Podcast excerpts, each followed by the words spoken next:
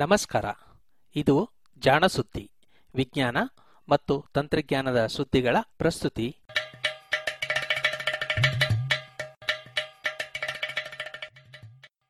ಆಗಸದಿಂದ ಬಂದ ಕಿರಣಗಳು, ಅವಿತುಕೊಂಡಿದ್ದ ಕೋಣೆಗಳು. ಹೋಮಿ ಭಾಭಾರು ತಮ್ಮ ಸಂಶೋಧನಾ ಚಟುವಟಿಕೆಯನ್ನು ಆರಂಭಿಸಿದ್ದು ಕಾಸ್ಮಿಕ್ ಕಿರಣಗಳ ಬಗ್ಗೆ ಎನ್ನುವುದು ನಮಗೆಲ್ಲ ಗೊತ್ತು. ಕಾಕತಾಳೀಯ ಎನ್ನುವ ಹಾಗೆ ಕಾಸ್ಮಿಕ್ ಕಿರಣಗಳನ್ನು ಬಳಸಿ ಭೂಮಿಯಲ್ಲಿನ ಗುಪ್ತ ಕಂದರಗಳನ್ನು, ರಹಸ್ಯ ಕೋಣೆಗಳನ್ನು ಪತ್ತೆ ಮಾಡಬಹುದು ಎನ್ನುವ ಸುದ್ದಿಯನ್ನು ನೇಚರ್ ಪತ್ರಿಕೆ ಪ್ರಕಟಿಸಿದೆ.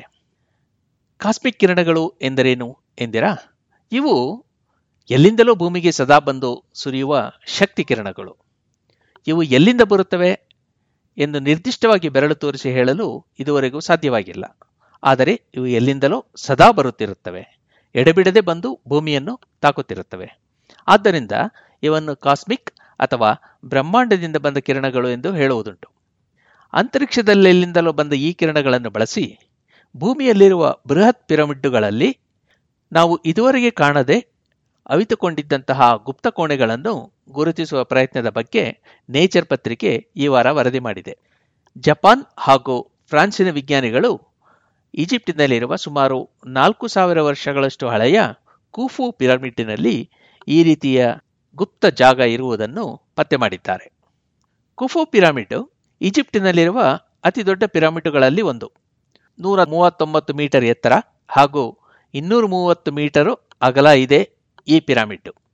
ಇಷ್ಟು ದೊಡ್ಡ ಪಿರಮಿಡ್ನ ರಚನೆಯನ್ನು ಇನ್ನೂ ಪೂರ್ಣವಾಗಿ ತಿಳಿಯಲು ಯಾರಿಗೂ ಸಾಧ್ಯವಾಗಿಲ್ಲ. ಇದರ ನೆಲದಡಿಯಲ್ಲಿ ಒಂದು ಹಾಗೂ ಪಿರಮಿಡ್ನ ಎರಡೂ ಬದಿಯಲ್ಲಿ ರಾಜ ಮತ್ತು ರಾಣಿಯರ ಕೊಠಡಿ ಎನ್ನುವ ಒಟ್ಟು ಮೂರು ಕೊಠಡಿಗಳಿವೆ ಎನ್ನುವುದನ್ನು ಸುಮಾರು ನೂರಾರು ವರ್ಷಗಳ ಹಿಂದೆಯೇ ಪತ್ತೆ ಮಾಡಿಯಾಗಿದೆ. ಅದಾದ ನಂತರ ಇನ್ಯಾವ ಹೊಸ ಶೋಧಗಳು ನಡೆದಿರಲಿಲ್ಲ ಎಂದೇ ಹೇಳಬೇಕು. ಈ ಕೋಣೆಗಳಿಗೆ ವಾತಾಯನವನ್ನು ಒದಗಿಸುವ ಗಾಳಿಯ ಚಿಮಣಿಗಳನ್ನು ಪತ್ತೆ ಮಾಡಲು ರೋಬೋಗಳನ್ನು ಬಳಸಬೇಕಾಗಿತ್ತು ಹಾಗೂ ಸುಮಾರು ಹತ್ತು ವರ್ಷಗಳು ಹಿಡಿಯಿತಂತೆ.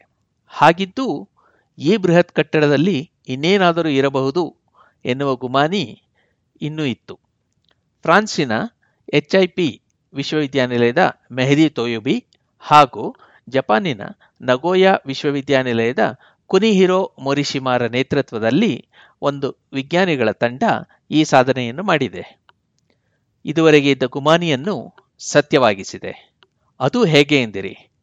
ಅಂತರಿಕ್ಷದಲ್ಲಿಂದ ಬಂದ ಕಾಸ್ಮಿಕ್ ಕಿರಣಗಳನ್ನು ಬಳಸಿ. ಕಾಸ್ಮಿಕ್ ಕಿರಣಗಳನ್ನು ಬಳಸಿ ಎಂದು ಹೇಳಿದರೆ ಒಂದು ರೀತಿಯಲ್ಲಿ ತಪ್ಪಾಗುತ್ತದೆ. ಇವರು ಬಳಸಿದ್ದು ಕಾಸ್ಮಿಕ್ ಕಿರಣಗಳನ್ನಲ್ಲ, ಆದರೆ ಇವು ಭೂಮಿಗೆ ಬಂದು ಬಿದ್ದಾಗ ಹುಟ್ಟುವ ಮ್ಯೂವಾನ್ ಎನ್ನುವ ಕಣಗಳನ್ನು ಪತ್ತೆ ಮಾಡುವುದು. ಈ ಕಣಗಳ ಬದುಕು ಬಲು ಕ್ಷಣಿಕ, ಆದರೆ ಇವು ಎಂತಹ ಭಾರಿ ಕಟ್ಟಡವನ್ನು ತೂರಿಕೊಂಡು ಹೋಗಬಲ್ಲವು. ಪಿರಾಮಿಡ್ನ ಸುತ್ತಲೂ ಹಲವು ಆಯಕಟ್ಟಿನ ಜಾಗದಲ್ಲಿ ಇಂತಹ ಮ್ಯೂವಾನ್ಗಳನ್ನು ಪತ್ತೆ ಮಾಡಬಲ್ಲ ಉಪಕರಣಗಳನ್ನು ಈ ವಿಜ್ಞಾನಿಗಳ ತಂಡ ಜೋಡಿಸಿತ್ತು. ಇವು ಪತ್ತೆ ಮಾಡಿದ ಮ್ಯೂ ಮ್ಯೂವಾನುಗಳ ಸಂಖ್ಯೆ ಹಾಗೂ ಸಾಂದ್ರತೆಯನ್ನು ಲೆಕ್ಕ ಮಾಡಲಾಯಿತು. ಹೀಗೆ ಮಾಡಿದಾಗ ಪಿರಾಮಿಡಿನ ಒಂದು ಭಾಗದಲ್ಲಿ ಮ್ಯೂವಾನುಗಳ ದಟ್ಟಣೆ ಉಳಿದ ಕಡೆಗಿಂತ ಹೆಚ್ಚಾಗಿದ್ದುದು ಕಂಡುಬಂದಿತು. ಅಲ್ಲಿ ಈ ಮ್ಯೂವಾನುಗಳ ಶಕ್ತಿಯನ್ನು ಕುಂದಿಸುವ ಯಾವ ವಸ್ತುಗಳು ಇಲ್ಲದ್ದರಿಂದ ಹೀಗಾಗಿರಬಹುದು ಎಂದು ವಿಜ್ಞಾನಿಗಳು ತರ್ಕಿಸಿದ್ದಾರೆ. ಅರ್ಥಾತ್ ಅಲ್ಲಿ ಖಾಲಿ ಜಾಗೆ ಇರಬೇಕು. ಮ್ಯೂವಾನುಗಳನ್ನು ಬಳಸಿ ಗುಪ್ತ ಕೋಣೆಗಳನ್ನು ಪತ್ತೆ ಮಾಡಬಹುದು ಎನ್ನುವುದು ಹೊಸ ವಿಷಯವೇನಲ್ಲ ಎನ್ನುತ್ತಾರೆ ಪ್ರೊಫೆಸರ್ ಪಾಲಹಳ್ಳಿ ವಿಶ್ವನಾಥ್. ಸಾವಿರದ ಒಂಬೈನೂರ ಐವತ್ತರಲ್ಲಿಯೇ ಈ ತಂತ್ರವನ್ನು ಬಳಸುವ ಯೋಚನೆಯನ್ನು ವಿಜ್ಞಾನಿಗಳು ಮಾಡಿದ್ದರು, ಆದರೆ ಅದನ್ನು ಕಾರ್ಯರೂಪಕ್ಕೆ ತರಲು ಸಾಧ್ಯವಾಗಿತ್ತು ಈಗ ಎನ್ನಬಹುದು ಅಷ್ಟೇ.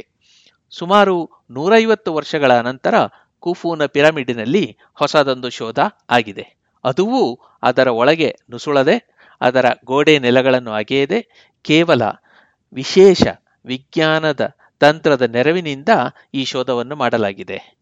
ಇದು ಅಚ್ಚರಿಯ ವಿಷಯ ಅಲ್ಲವೇ? ಮಾಮರವೆಲ್ಲೋ ಕೋಗಿಲೆಯೆಲ್ಲೋ ಎನ್ನುವ ಹಾಗೆ ಆಗಸವೆಲ್ಲೋ ಭೂಮಿಯು ಎಲ್ಲೋ ಒಂದು ಅರಿಯೇನಾ ಎಂದು ಹಾಡಿದರೂ ತಪ್ಪಿಲ್ಲ.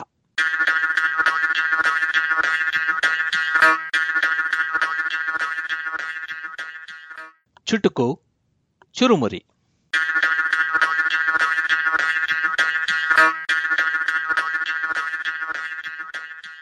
ನೀರುಳಿಸುವ ಪಾಠವೋ ಅಥವಾ ಪ್ರಯೋಗವೋ? ಮೊನ್ನೆ ಬೆಂಗಳೂರನ್ನೇ ಮುಳುಗಿಸುವಷ್ಟು ಭಾರಿ ಮಳೆ ಬಂದಿತ್ತು. ಆದರೂ ನೀರಿನ ತಾಹತಃ ಇನ್ನೂ ಕಡಿಮೆಯಾಗಿಲ್ಲ. ಬಹುಶಃ ಮುಂದೆ ಏನಾದರೂ ಮೂರನೆಯ ವಿಶ್ವಯುದ್ಧ ನಡೆಯಿತೆಂದರೆ ಅದು ಹೆಣ್ಣು ಹೊನ್ನು ಮಣ್ಣಿಗಾಗಿ ಅಲ್ಲ, ನೀರಿಗಾಗಿ ಎಂದು ಜಲತಜ್ಞರು ಹೇಳುವುದನ್ನು ನಾವೆಲ್ಲ ಕೇಳಿದ್ದೇವೆ. ಏಕೆಂದರೆ ನಾವು ಈಗಾಗಲೇ ಇರುವ ಜಲಮೂಲಗಳನ್ನು ಕೆಡಿಸಿಯಾಗಿದೆ. ಅಷ್ಟೇ ಅಲ್ಲ, ವಾಯುಗುಣದ ಬದಲಾವಣೆಯಿಂದಾಗಿ ಮಳೆಯೂ ಮೊದಲಿನಂತೆಯೇ ಇರುತ್ತದೆ ಎನ್ನುವಂತಿಲ್ಲ. ಹೀಗಾಗಿ ನೀರನ್ನು ಉಳಿಸುವುದು ಬಲು ಮುಖ್ಯವಾದ ವಿಷಯ. ನೀರನ್ನು ಉಳಿತಾಯ ಮಾಡಿ ಎಂದು ಹೇಳುವುದು ಬಹಳ ಸುಲಭದ ಕೆಲಸ.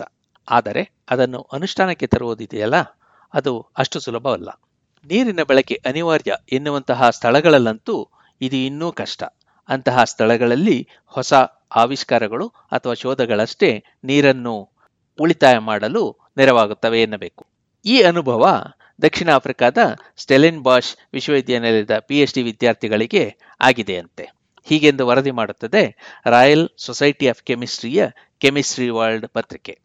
ದಕ್ಷಿಣ ಆಫ್ರಿಕಾದ ಸ್ಟೆಲೆನ್ಬಾಷ್ ವಿಶ್ವವಿದ್ಯಾನಿಲಯದ ಪಿ ಎಚ್ ಡಿ ವಿದ್ಯಾರ್ಥಿಗಳು ತಮ್ಮ ಸಂಶೋಧನೆಗಳ ಜೊತೆಗೆ ತಾವು ಪ್ರಯೋಗಾಲಯದಲ್ಲಿ ಬಳಸುವ ನೀರನ್ನು ಯಾವ ರೀತಿಯಲ್ಲಿ ಉಳಿಸಬಹುದು ಎಂಬ ಬಗ್ಗೆಯೂ ಹಲವು ಆವಿಷ್ಕಾರಗಳನ್ನು, ಸರಳವಾದ ಆದರೆ ಪರಿಣಾಮಕಾರಿಯಾದಂಥ ಆವಿಷ್ಕಾರಗಳನ್ನು ಮಾಡಿದ್ದಾರೆ ಎನ್ನುತ್ತದೆ ಪತ್ರಿಕೆ. ಇದರಲ್ಲೇನು ವಿಶೇಷ ಎನ್ನಬೇಡಿ, ಇದು ಕೆಮಿಸ್ಟ್ರಿ ಅರ್ಥಾತ್ ರಸಾಯನ ವಿಜ್ಞಾನದ ವಿದ್ಯಾರ್ಥಿಗಳ ಸಾಧನೆ.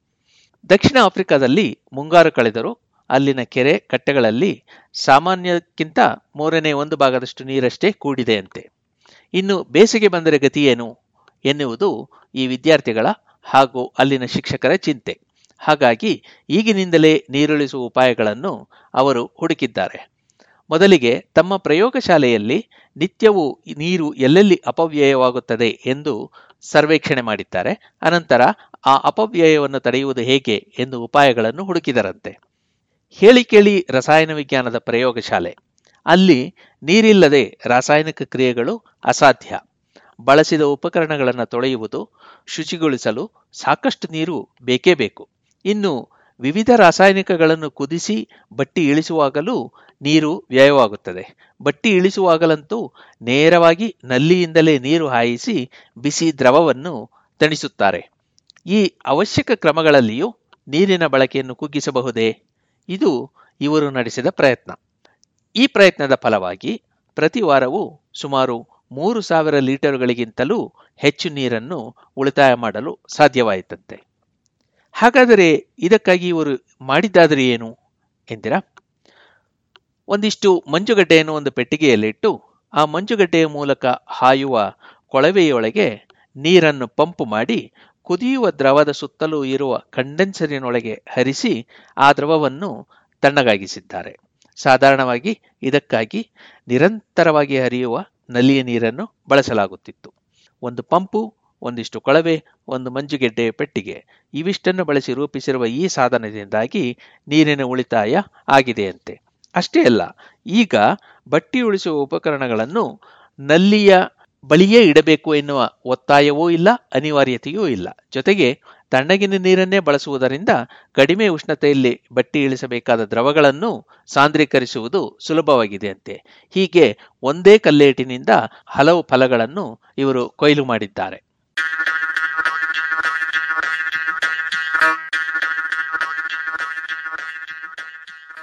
ಬಾಗಿದರೂ ಮುರಿಯದ ಪಾಲಿಮರ್ ಮತ್ತು ಕಪ್ಪೆ ಚಿಪ್ಪು.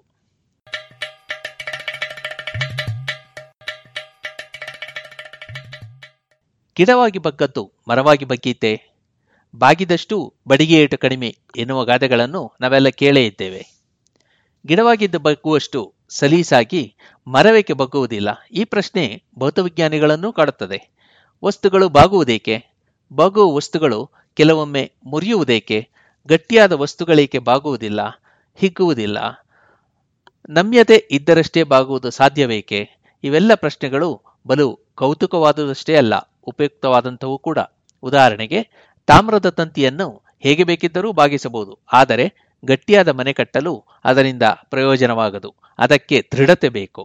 ದೃಢತೆ ಅಥವಾ ಗಟ್ಟಿಯಾಗಿರುವ ಶಿಲೆಯನ್ನು ಬಲವಾಗಿ ಎಳೆದಾಗ ಅದು ಚೂರು ಚೂರಾಗುತ್ತದೆಯೇ ಹೊರತು ಬಾಗುವುದಿಲ್ಲ. ಹೀಗೆ ಬಾಗುವುದರ ಜೊತೆಗೆ ಗಟ್ಟಿಯಾಗಿರುವ ವಸ್ತುವು ಇದ್ದರೆ ಎಷ್ಟು ಚೆನ್ನ ಅಲ್ಲವೇ? ಅಮೆರಿಕೆಯ ಕ್ಯಾಲಿಫೋರ್ನಿಯಾ ವಿಶ್ವವಿದ್ಯಾನಿಲಯದ ರಸಾಯನ ವಿಜ್ಞಾನಿ ಮೇಕಾನ್ ವ್ಯಾಲೆಂಟೈನ್ ಹೀಗೊಂದು ಪ್ರಯತ್ನದಲ್ಲಿ ತೊಡಗಿದ್ದಾರೆ. ಇದಕ್ಕೆ ಇವರಿಗೆ ನೆರವಾಗಿರುವುದು ಯಾರು ಎಂದುಕೊಂಡ್ರಿ? ಸಮುದ್ರದಲ್ಲಿರುವ ಕಪ್ಪೆ ಚಿಪ್ಪು. ಹೌದು, ಈ ಸಮುದ್ರ ಜೀವಿಗಳು ಸಾವಿರಗಟ್ಟಲೆ ಸಂಖ್ಯೆಯಲ್ಲಿ ಬಂಡೆಗಳಿಗೆ ಅಂಟಿಕೊಂಡು ವಾಸಿಸುತ್ತವೆ.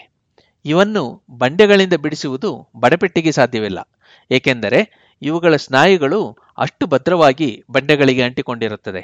ಆ ಸ್ನಾಯುಗಳನ್ನು ಎಳೆದಷ್ಟೂ ಹಿಗ್ಗುತ್ತವೆ, ಕತ್ತರಿಸಿಯೇ ತೆಗೆಯಬೇಕು. ಹಾಗಂತ ಅವನ್ನು ಕತ್ತರಿಸುವುದು ಸುಲಭವಲ್ಲ, ಬಲುಗಟ್ಟಿ. ಆದುದರಿಂದಲೇ ಕಪ್ಪೆ ಚಿಪ್ಪುಗಳನ್ನು ಬಿಡಿಸುವುದು ಬಲು ಕಷ್ಟ.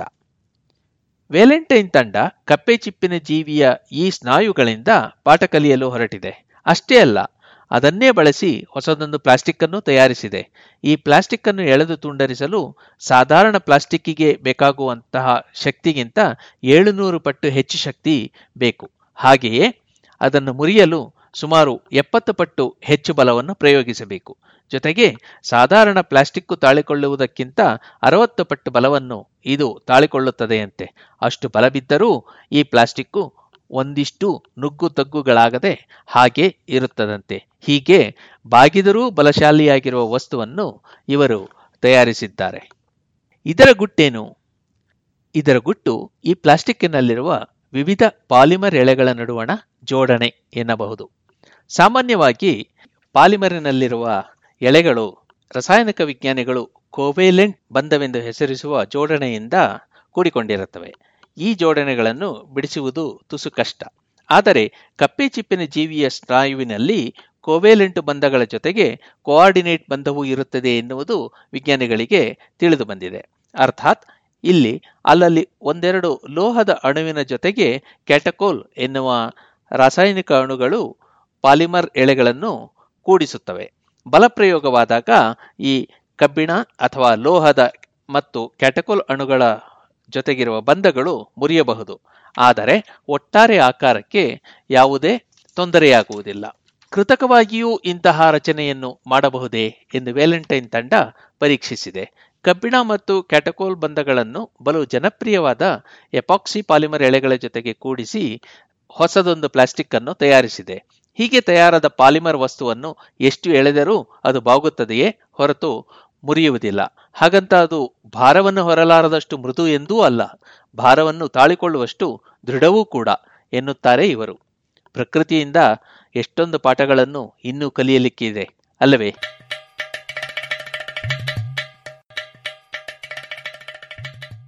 ಜಾಣನುಡಿ.